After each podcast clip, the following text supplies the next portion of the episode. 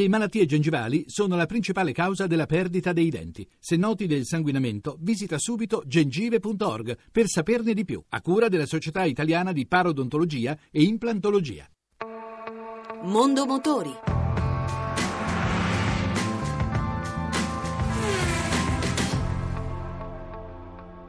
Suzuki amplia la gamma con la versione S della Baleno. Quali le caratteristiche? Massimo Nalli, direttore Suzuki Motors Italia. Baleno S ha una caratterizzazione dal piglio quasi sportivo. Il motore è un 1998 cm3, in apparenza un motore compatto nelle dimensioni, nella cilindrata, ma molto potente, 112 cavalli, appunto dal piglio quasi sportivo, molto dinamico, risponde immediatamente ai comandi dell'acceleratore perché ha un turbo di dimensioni contenute che quindi ha una bassa inerzia.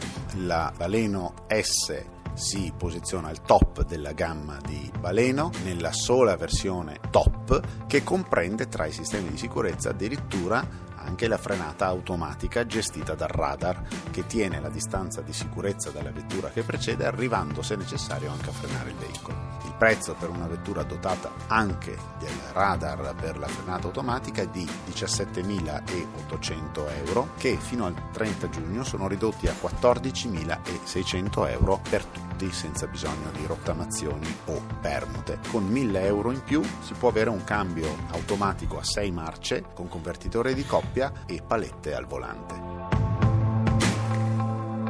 Mini lancia la quinta stazione del Mini Challenge, il campionato italiano riservato alle piccole inglesi, e presenta un modello esclusivo prodotto in soli 35 esemplari per il mercato italiano, la Mini Challenge Edition. Carlo Botto Poala, Marketing Manager Mini Italia. La Mini Challenge è il campionato monomarca Mini che abbiamo sviluppato e abbiamo inserito sul mercato italiano nel 2012 e oggi eh, lanciamo l'edizione 2016 con un'auto completamente nuova su una base tecnica della nuova Mini John Cooper Works alla quale abbiamo aggiunto un kit racing fatto di performance ma soprattutto di sicurezza. Il calendario inizia a fine maggio con l'autodromo di Imola, poi passeremo a fine eh, giugno presso l'autodromo di Misano per poi chiudere la stagione prima dell'inizio della stagione estiva con Magione. Dopo la stagione estiva, quindi a settembre, partiremo con Vallelunga, poi ci sarà la celebrazione dei 100 anni del gruppo BMW presso l'autodromo di Monza e quindi noi correremo il mini challenge in quell'evento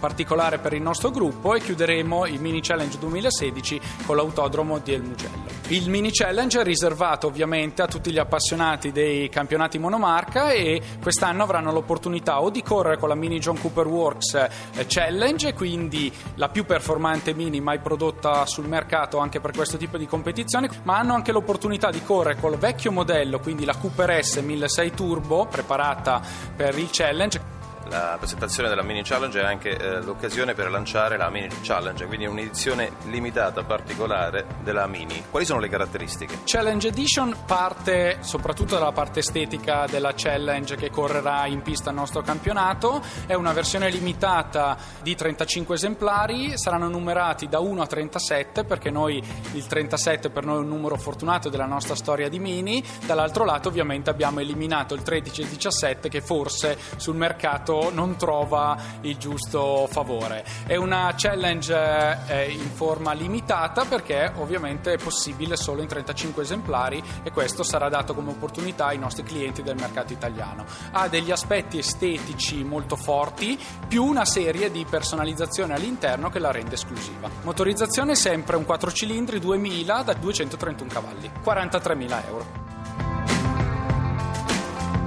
Nissan, Comune di Milano e l'azienda energetica A2A hanno presentato il piano di potenziamento delle infrastrutture pubbliche per la ricarica rapida delle vetture elettriche, realizzato nel capoluogo lombardo. Ascoltiamo nel dettaglio il progetto con Bruno Mattucci, amministratore delegato Nissan Italia. Nissan già da tempo era alla ricerca di partner, in particolare nelle pubbliche amministrazioni, ma anche nei distributori di energia, per poter mettere in piedi dei progetti concreti di mobilità elettrica, magari mobilità elettrica sostenibile. Ecco, abbiamo trovato nel comune di Milano e in A2A, che è il distributore di energia su Milano, due partner ideali che hanno sposato una nostra idea eh, sin dall'inizio e insieme a noi hanno lavorato insieme per coronare un progetto che vede oggi Milano essere la prima città in Italia a dotarsi di un'infrastruttura di ricarica per veicoli elettrici di tipo veloce e questo l'abbiamo fatto anche in previsione di un importante appuntamento che è quello della Champions League. Nissan porterà su Milano oltre 1200 ospiti stranieri e eh, vorrà in qualche modo utilizzare veicoli elettrici all'interno della città di Milano per i loro spostamenti